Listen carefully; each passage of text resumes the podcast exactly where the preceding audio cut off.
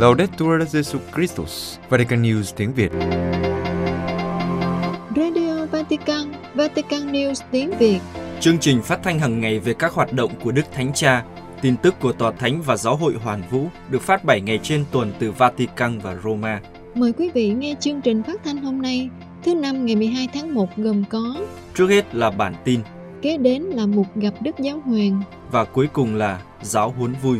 Bây giờ kính mời quý vị cùng Văn Cương và Quế Phương theo dõi tin tức.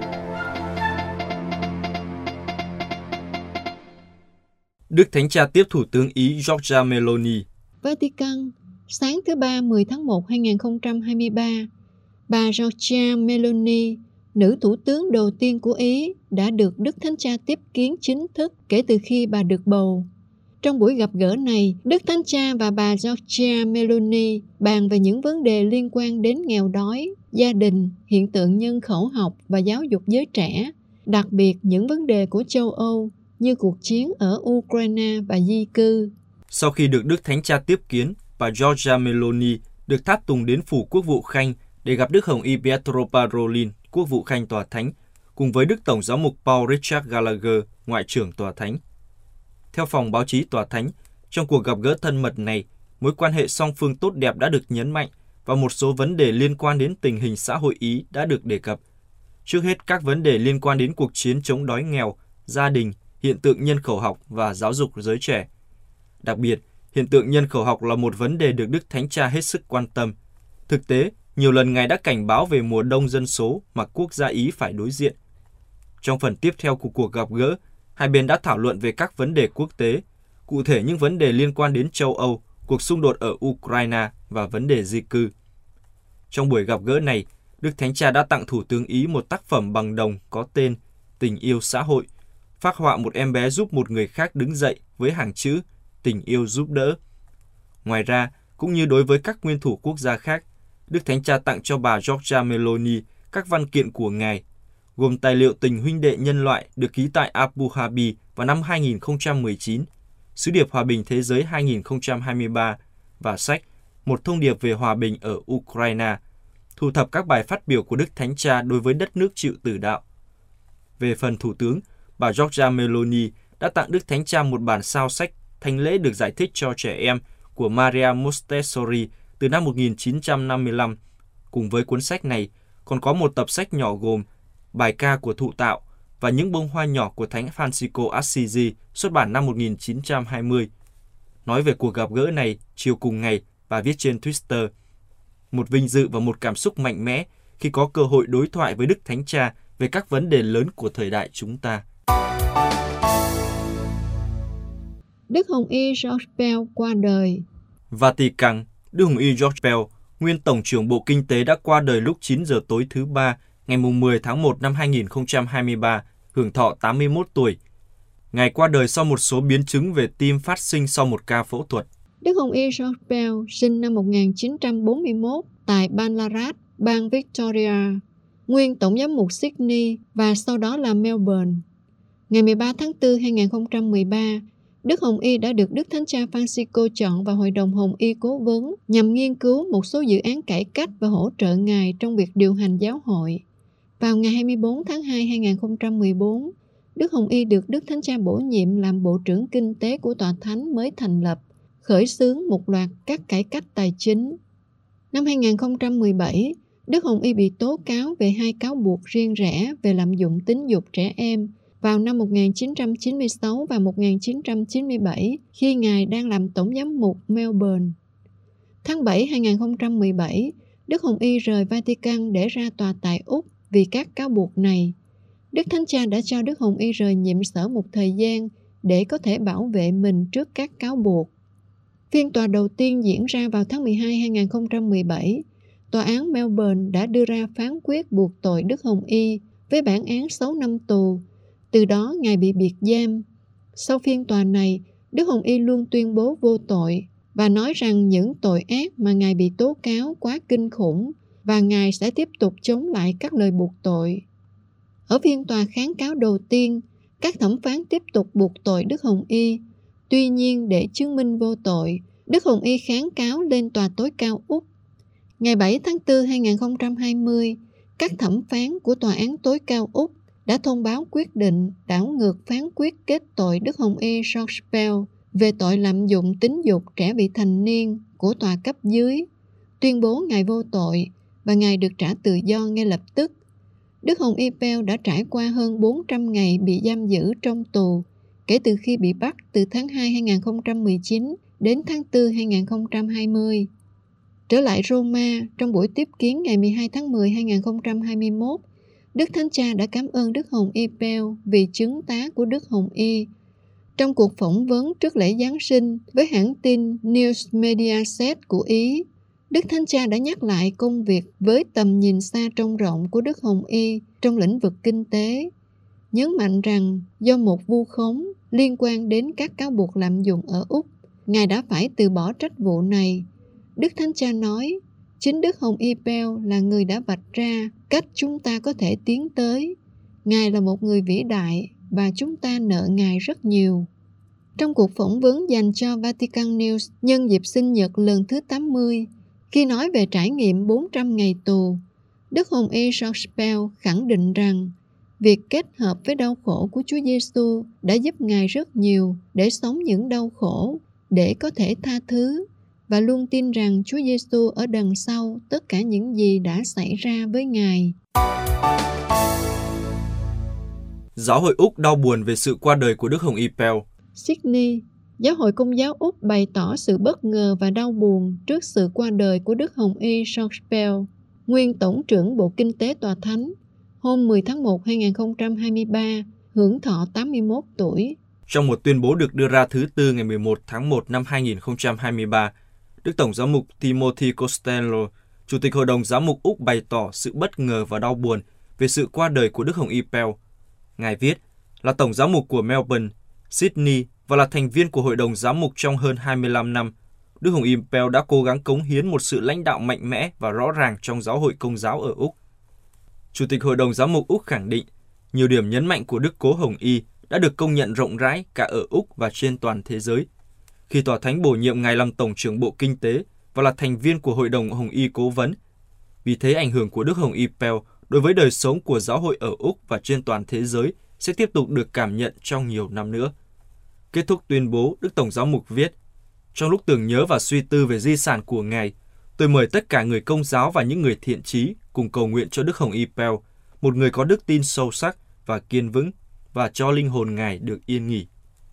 Đức cha Anthony, Tổng giám mục của Sydney viết trên Facebook, Tin này đến như một cú sốc lớn đối với tất cả chúng ta. Đức cha xin mọi người cầu nguyện cho linh hồn Đức Hồng Y Pell được yên nghỉ và ơn an ủi cho gia đình, cũng như cho tất cả những ai yêu mến và đang thương tiếc Ngài. Đức Tổng giám mục Peter của Melbourne cho biết, Ngài rất buồn trước tin này và viết trên Twitter, Xin ánh sáng vĩnh cửu giờ đây thuộc về Ngài, người đã kiên định tin vào Thiên Chúa của Chúa Giêsu Kitô. Đức cha Richard, giám mục phụ tá Sydney nhắc lại, Đức Hồng Y Pell là một người rất thông minh, luôn quan tâm đến mọi người xung quanh. Ngài viết, Đức Hồng Y là người tiên phong trong nhiều điều tốt đẹp ở Sydney, Úc và toàn giáo hội. Chúng ta cùng cầu nguyện cho linh hồn Ngài được yên nghỉ. Cựu Thủ tướng Úc cho rằng Đức Hồng Y Pell là một vị thánh thời hiện đại. Sydney, ông Tony Abbott, cựu Thủ tướng Úc bày tỏ thương tiếc về sự qua đời của Đức Hồng Y George Pell, nguyên Tổng trưởng Bộ Kinh tế Tòa Thánh, và cho rằng với cách hành xử điềm tĩnh trước những cáo buộc vô lý thì Ngài đúng là một vị thánh của thời đại. Ông Tony Abbott đã viết trên một tuyên bố đăng trên Twitter rằng Úc đã mất đi một người con tuyệt vời và giáo hội đã mất đi một nhà lãnh đạo vĩ đại. Ông ca ngợi Đức Hồng Y Pell là người đã dấn thân bảo vệ tính chính thống của công giáo và là người ủng hộ trung thành cho các đức tính của nền văn minh phương Tây. Ông Tony Abbott nhận xét rằng Đức Hồng Y là một linh mục rất quan tâm đến mục vụ, hiểu rõ vết nhơ của con người và có khả năng đồng cảm với tội nhân trong khi vẫn khuyên răng chống lại tội lỗi. Đề cập đến thời gian Đức Hồng Y Pell ở tù vì bị cáo buộc lạm dụng tình dục, ông Abbott nói thêm rằng việc giam giữ Ngài với những tội danh mà tòa án tối cao cuối cùng đã bác bỏ một cách dứt khoát là một hình thức đóng đinh hiện đại. Qua việc giải quyết một cách điềm tĩnh những cáo buộc vô lý, Đức Hồng Y đúng là một vị thánh của thời đại. Quý vị vừa theo dõi bản tin ngày 12 tháng 1 của Vatican News tiếng Việt.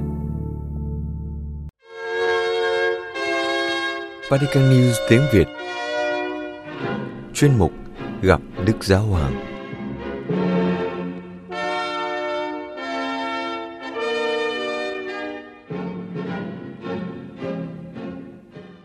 Kính thưa quý thính giả, trong buổi tiếp kiến chung sáng thứ Tư ngày 11 tháng 1, Đức Thánh Cha đã bắt đầu loạt bài giáo lý mới về chủ đề Lòng say mê loan báo tin mừng, lòng nhiệt tâm tông đồ của người tín hữu. Bài giáo lý thứ nhất được Ngài trình bày có tựa đề Ơn gọi tông đồ. Trong đó, Đức Thánh Cha dựa trên đoạn tin mừng Thánh Mát Theo thuật lại ơn gọi của Thánh Mát Theo để suy tư về ba điểm chính. Tất cả bắt đầu khi Chúa Giêsu nhìn thấy một người, ông Matthew, và Chúa không phán xét ông vì những gì ông đã làm. Ông là người thu thuế, mà về thực tại sâu thẳm của con người ông, về các đức tính và khuyết điểm của ông. Khi được Chúa gọi, ông Matthew đã đứng dậy, từ bỏ địa vị quyền thế và những thứ đảm bảo của mình để sẵn sàng phục vụ Chúa Giêsu trong hành động phục vụ tha nhân. Sau khi hoán cải, ông Matthew không đi đến một nơi xa xôi và lý tưởng nào khác, mà trở về nhà mình. Khi trở về, ông đã không còn như trước. Cuộc gặp gỡ với Chúa Giêsu đã thay đổi ông, biến ông thành chứng nhân đích thực cho niềm vui của tin mừng. Trước khi Đức Thánh Cha bắt đầu bài giáo lý, đoạn tin mừng Thánh Matthew được công bố bằng một số ngôn ngữ chính như Anh, Pháp, Ý, Đức, Tây Ban Nha, Bồ Đào Nha, Ả Rập, Ba Lan.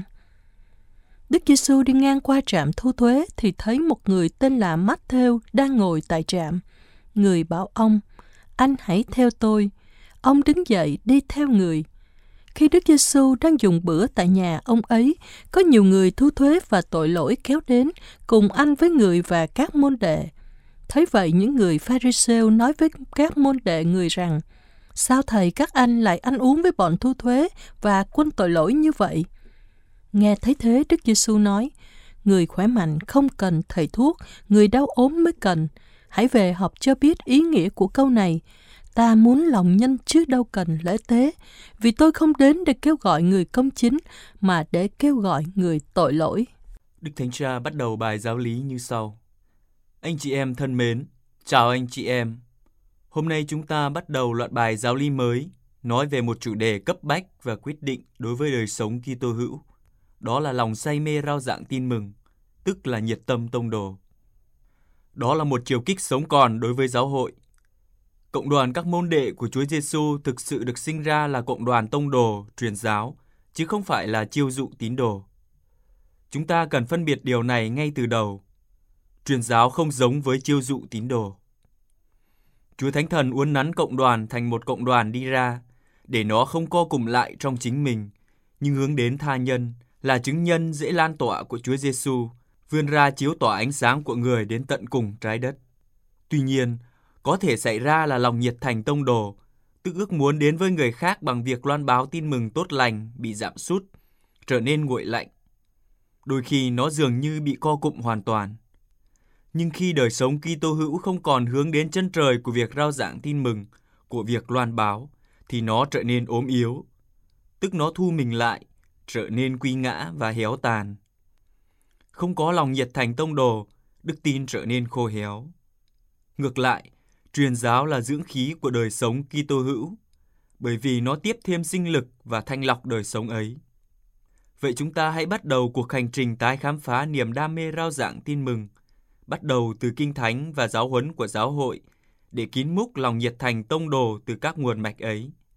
Sau đó, chúng ta sẽ tiếp cận một số nguồn mạch sống động, một số chứng nhân đã khơi lại niềm đam mê tin mừng trong giáo hội, để họ có thể giúp chúng ta thắp lại ngọn lửa mà Chúa Thánh Thần luôn muốn đốt cháy trong lòng chúng ta. Hôm nay, tôi muốn bắt đầu với một sự kiện tin mừng tiêu biểu mà chúng ta đã nghe. Đó là lời kêu gọi tông đồ Matthew và chính Ngài kể lại trong tin mừng của mình. Trong đoạn tin mừng chúng ta đã nghe.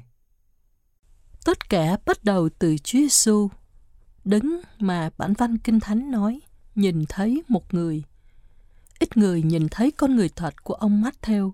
Họ biết ông là người ngồi ở trạm thu thuế. trên thực tế, ông là một người thu thuế, nghĩa là một người thu thuế thay cho đế quốc Roma đang chiếm đóng Palestine. Nói cách khác, ông là một kẻ cộng tác, một kẻ phản bội nhân dân. Chúng ta có thể tưởng tượng sự khinh bỉ của mọi người đối với ông. Đó là một kẻ thu thuế. Nhưng dưới con mắt của Chúa Giêsu, Matthew là một con người với những đau khổ và điều tốt của ông. Và trong khi có khoảng cách giữa Matthew và dân của ông, thì Chúa Giêsu lại gần ông, bởi vì mọi người đều được Thiên Chúa yêu thương. Ngay cả người đàn ông này đáng khinh bỉ, thì Chúa cũng đến vì người này.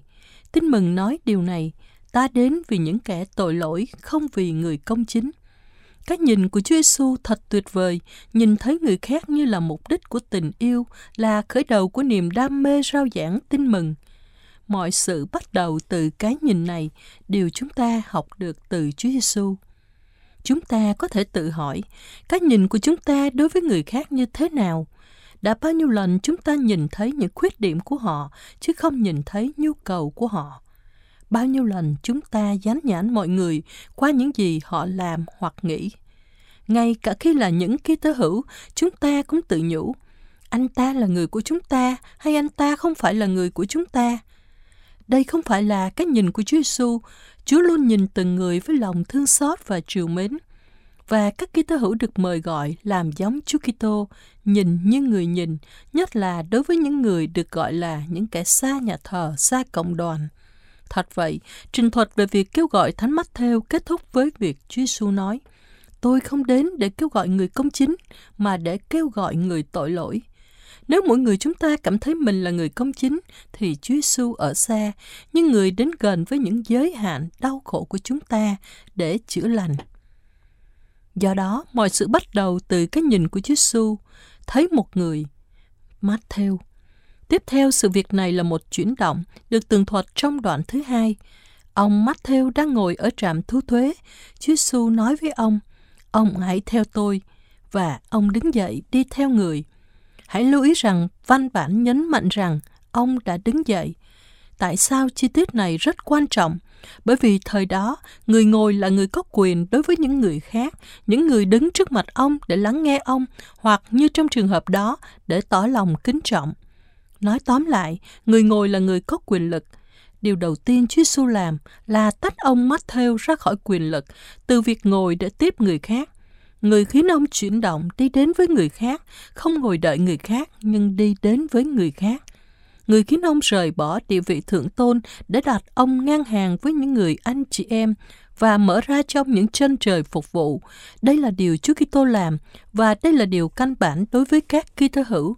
Chúng ta là những môn đệ của Chúa Giêsu, chúng ta là giáo hội, chúng ta đang ngồi đợi dân chúng đến hay chúng ta biết đứng dậy lên đường đồng hành với tha nhân tìm kiếm họ.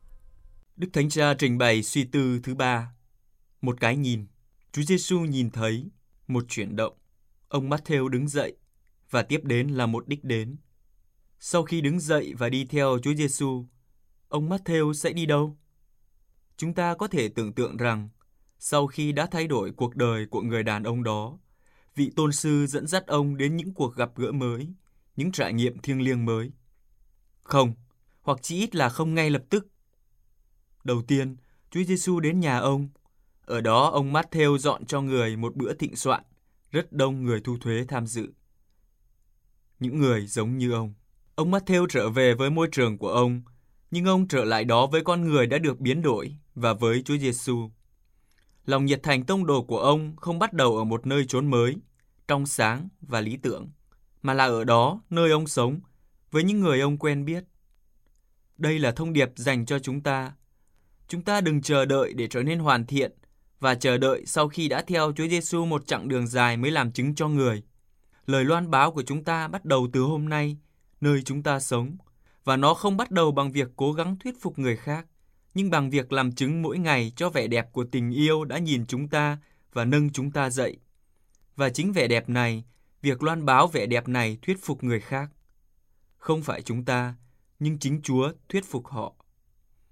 Chúng ta là những người loan báo Chúa, chứ không loan báo về chính mình, cũng không loan báo về một đảng phái chính trị hay một ý thức hệ. Để Chúa Giêsu tiếp xúc với con người và để Chúa thuyết phục họ. Thật vậy, như Đức Thánh Cha Biển Đức đã dạy chúng ta.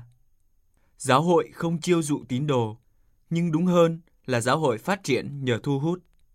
Trích bài giảng trong thánh lễ khai mạc của đại hội lần thứ 5 của các giám mục châu Mỹ Latin và Caribe tại Aparecida ngày 13 tháng 5 năm 2007. Có một lần tại một nhà thương ở Buenos Aires, các nữ tu đến làm việc ở đó, nhưng vì có ít người nên các chị không thể tiếp tục công việc ở nhà thương. Thế là một cộng đoàn các nữ tu người Hàn Quốc đã đến và tiếp quản ngôi nhà của các nữ tu làm việc ở bệnh viện. Ngày hôm sau, các nữ tu Hàn Quốc đến thăm các bệnh nhân ở nhà thương, nhưng họ không nói được từ tiếng Tây Ban Nha nào. Họ chỉ nói tiếng Hàn Quốc. Nhưng các bệnh nhân hạnh phúc bởi vì họ nói, những nữ tu này tốt quá, nhưng các nữ tu này không nói gì mà bằng ánh nhìn họ đã nói với tôi, đã thông truyền Chúa Giêsu. Không phải là họ, nhưng là cái nhìn, cử chỉ của họ. Đây là điều thu hút, ngược lại với việc chiêu dụ tín đồ. Chúng ta thu hút và vui tươi này chính là mục tiêu mà Chúa Giêsu muốn đưa chúng ta đến qua cái nhìn yêu thương của người và bằng chuyển động hướng đến tha nhân mà Chúa Thánh Thần khơi dậy trong lòng chúng ta. Và chúng ta có thể suy nghĩ xem cái nhìn của chúng ta có giống ánh nhìn của Chúa Giêsu để thu hút người khác, để đưa họ đến gần giáo hội không? Hãy suy nghĩ điều này.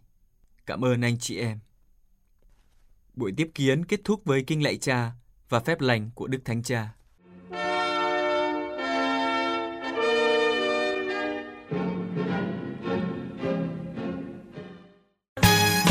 Vatican News tiếng Việt Chuyên mục Giáo huấn vui Anh Huy và Trần Đình xin chào quý vị trở lại với giáo huấn vui của Vatican News tiếng Việt. Và chúng ta đang tìm hiểu tông huấn niềm vui của tình yêu về đời sống hôn nhân và gia đình kỳ số 55 từ số 194 đến số 198 Và trước khi vô bài mới thì anh Huy sẽ phỏng vấn Trần Đỉnh một tí. À, có vụ phỏng vấn hả? đúng rồi, tại vì kinh nghiệm bản thân sau cái số vừa rồi không? À, đặc biệt là nói về người cao tuổi, à, À. cao niên, đặc biệt là ở dưới comment nó có rất là nhiều comment của quý vị khán giả nói là Tôi bị "Trời tổn ơi, thương dữ lắm." rồi sao mà anh Huy ăn hiếp cụ Trần Đỉnh quá các kiểu. Thế thì không biết là cảm nghiệm sau cái bài đó cậu thấy sao? À, nói chung là mình cảm thấy Đức Thánh Cha còn thương lắm Ừ. tại vì à, Đức Thánh Cha còn à, nhấn mạnh đến cái tầm quan trọng của người cao niên Ừ. như là cội rễ như là cầu nối lịch sử với thế hệ trẻ nhưng mà ít ra thì sau số vừa rồi tôi thấy có một cái vài thay đổi nhẹ ở đây ừ. Nhẹ nhẹ thôi hả? Nhưng mà là thay đổi gì? Ờ, thì sau bài đọc hôm trước ờ, có anh chàng trai trẻ tên là anh Huy đối đãi có vẻ tốt hơn hẳn lịch sự lễ phép ân cần còn ờ, có vẻ hào, hào phóng, phóng hơn đúng không? À. hào phóng mà trời ơi phúc đức quá rồi mới đọc có một kỳ giáo huấn vui mà thấy không có tác dụng thực tế rồi đó tác dụng thiên liêng rồi đó Ừ, ước gì cả thế giới này cứ chỉ cần nghe một số giáo huấn vui thôi là người ta được ơn hoán cải. Lịch sự hơn ân cần hơn hào phóng. Không phải đâu người trẻ thật ra là họ đã có cái nét lịch sự lễ phép ân cần sẵn rồi đúng không? Tại vì giáo huấn vui là chỉ để nhắc lại cho họ thôi. Nhưng mà tôi thấy cảm thấy mình được an ủi cảm thấy dễ chịu khi mà được đối xử tử tế như vậy. Thì đâu có riêng những người cao tuổi đâu đúng không? Người trẻ mà khi đối xử tử tế với người cao tuổi á, thì chính những người trẻ cũng thấy dễ chịu. Ờ, thành ra thật ra cậu đừng có tưởng bở tớ đối xử cậu cả tuần qua như vậy là phải chăng để tớ thấy đợi anh thấy lương tâm thôi hiểu không nhưng mà nếu mà cứ tập trung quá vào người cao tuổi thì đôi khi là người ta dễ bị tổn thương lắm. Thì đó hôm nay chúng ta xoay liền xoay đổi đổi đối tượng liền cậu đọc tiêu đề hôm nay thử coi nào. Rồi tiêu đề của hôm nay là anh chị em. Ủa gì? Từ từ từ ông bà bây giờ về anh chị em ngay ở nhanh thế. Nghĩa là có những cái cầu nối trong gia đình phải không? Ừ. mà nói đến cái cái bài này á, tự nhiên nhớ đến cái bài thơ ngày xưa đi học á. Bài gì? Bài làm anh khó đấy á. Làm anh khó đấy phải đâu chuyện đùa cái gì đó phải không? Đúng rồi đọc hết đi rồi thực hành luôn. Ừ. thì mà làm anh khó đấy phải đâu chuyện đùa với em bé gái phải người lớn cơ. Với em Ừ. gái bé đọc thơ là phải đọc cho nó chuẩn nhớ không? Ủa mà tôi nhớ là ông có em gái bé đâu thì em gái nuôi làm gì căng ấy. Mà ông là em út trong nhà đúng không? Thôi nhưng mà ở đây là với em gái bé thôi chứ không phải là em trai bé không? Trai bé à, với Ừ, em bé nhỏ phải người lớn cơ thôi mình cứ đổi thơ như vậy đi ha. À, vào nhân đây xin à, các anh chị trong gia đình của Trần Đỉnh là lưu ý vì bài này đọc xong là Trần Đỉnh rất dễ lợi dụng để đòi quà đấy ạ. Là tôi lợi dụng hồi lâu rồi ông ơi. Nghĩ hả? Bởi vì sao? Cái này khi em bé khóc anh phải dỗ dành. Ừ. nếu em bé ngã phải anh nâng dịu dàng. Chỗ này mới quan trọng là mẹ cho quà bánh chi em phần hơn có đồ chơi đẹp cũng nhường em luôn. Đấy. Ông đọc đúng cái chỗ cần thiết rồi đó. Nhưng mà chốt lại là làm anh thật khó nhưng mà cũng thật vui. Ừ. ai yêu em bé thì làm được thôi khó á, thì thật ra là cũng khó. À, nhưng mà trong cái khó là nó cái khôn. Đó. người anh người chị là cũng có cái khôn. Khi mà đối xử tốt với đứa em của mình đó. Rồi sau này già nó chăm sóc lại chứ. Nhưng mà nói chung quan trọng hơn là tình yêu. Ờ. tình yêu không có vụ lợi như nãy giờ mình nói không. Nhưng mà ở đây tôi thích cái câu này nhất nè mẹ cho quà bánh chia em phần hơn có đồ chơi đẹp cũng nhường em luôn. Đó Ờ. đó bây giờ á tôi hỏi ông thật là giờ ông muốn làm anh tôi hay làm em tôi?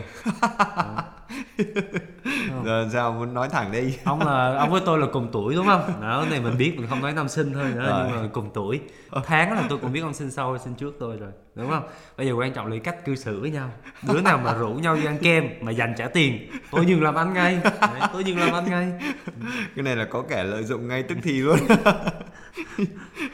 thôi rồi lần tới thì ok đồng ý là tôi sẽ trả tiền đúng không? Nhưng mà chắc là có lẽ là mỗi lần mà đi mời kem ấy, thì chắc tôi phải suy nghĩ lại xem mình có nên làm anh không. Thôi bây giờ nói chuyện kem suốt thì không biết thế nào mới xong. Kem á nó ngon thì ngon thật á nhưng mà nó chỉ là phương tiện để gọi là xây dựng tình huynh đệ. Đúng rồi. Nó nghĩa anh em.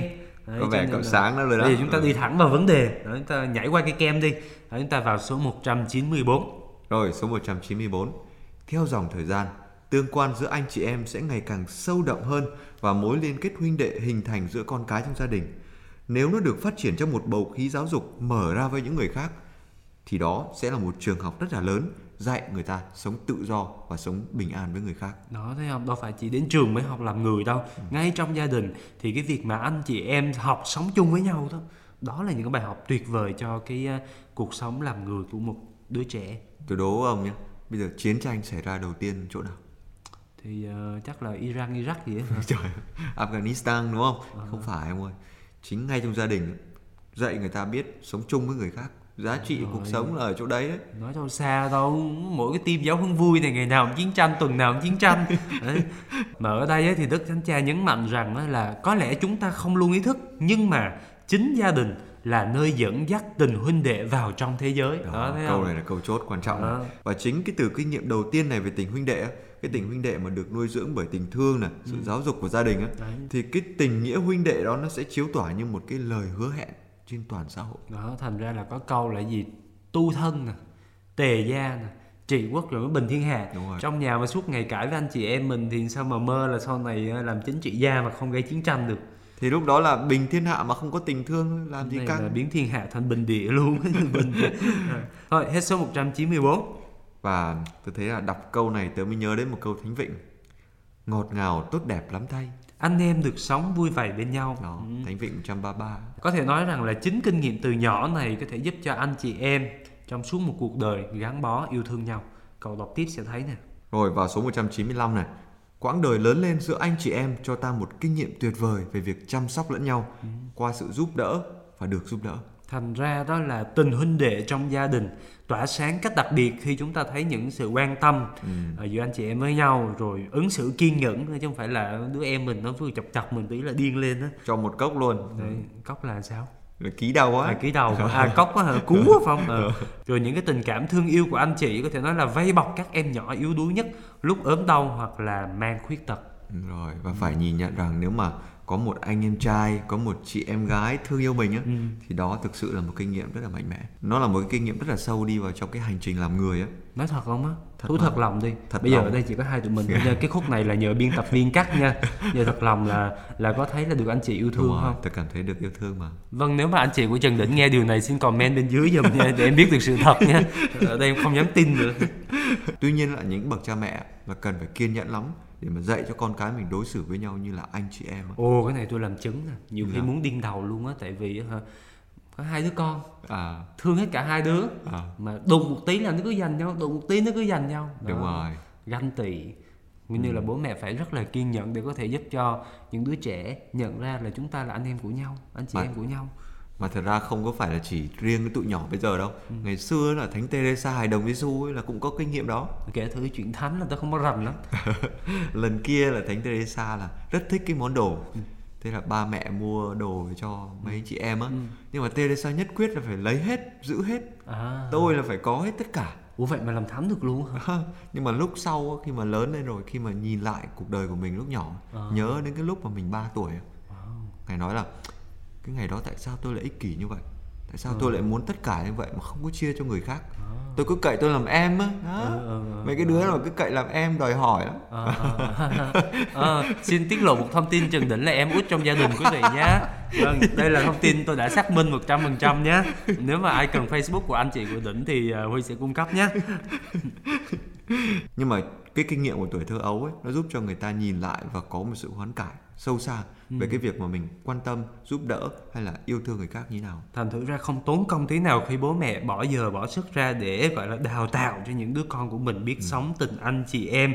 Đôi khi hơi mệt đấy Nhưng mà thực sự Đức Thánh Cha nói là một môi trường dạy về tính xã hội. Đúng rồi và tại một số nước thì còn tồn tại một cái xu hướng rất là mạnh mẽ đó là mỗi gia đình chỉ có một con thôi đúng không? hiện tại bây giờ Việt Nam cũng vậy.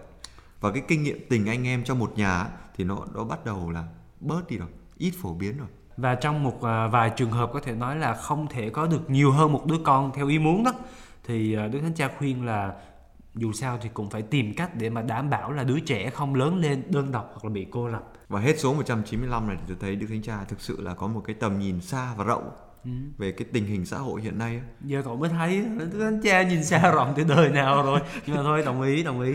Nhưng mà sâu xa đó là cái kinh nghiệm của tuổi thơ ấy đó là một kinh nghiệm mà sẽ giúp người ta lớn lên và cách hành xử mang tính xã hội là điều quan trọng. Nhưng mà có đúng là có một bài thơ kia nói hay. Ừ, Nói sao? Nói là tôi thích lúc còn nhỏ. Ừ. cái lúc mà tôi gọi là chưa chạm tay vào cuộc sống Đúng rồi. chưa bước chân vào xã hội Đấy. chưa chạm mặt với đời. Đấy.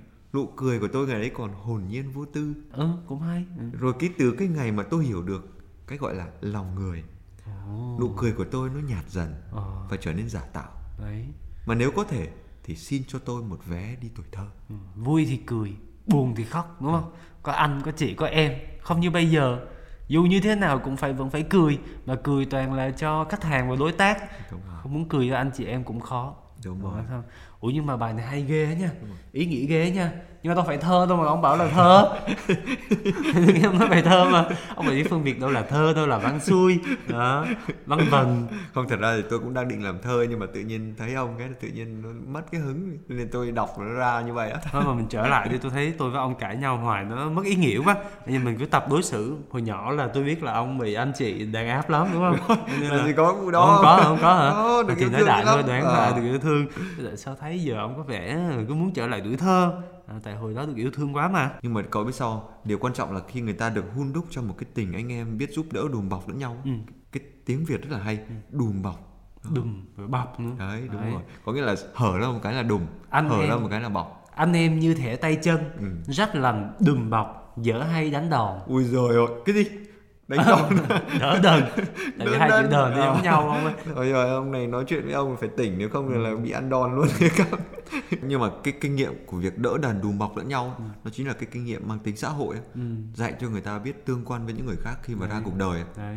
Đấy. Rồi khi mà ra cuộc đời rồi thì mình mới xây dựng được những cái tình anh em khác. Đấy. Một cái gia đình mới. Không chỉ có phải là sinh mà máu mủ ra đúng, Đúng không? Rồi. thì mới là anh em. Có những cái cách đối xử với nhau để cho người ta thấy nhau là anh em Bây giờ mình tặng quý vị khán giả một bài hát đi. Thôi đừng hát bolero nữa tội nghiệp tôi quá ông ơi. Hát rap à?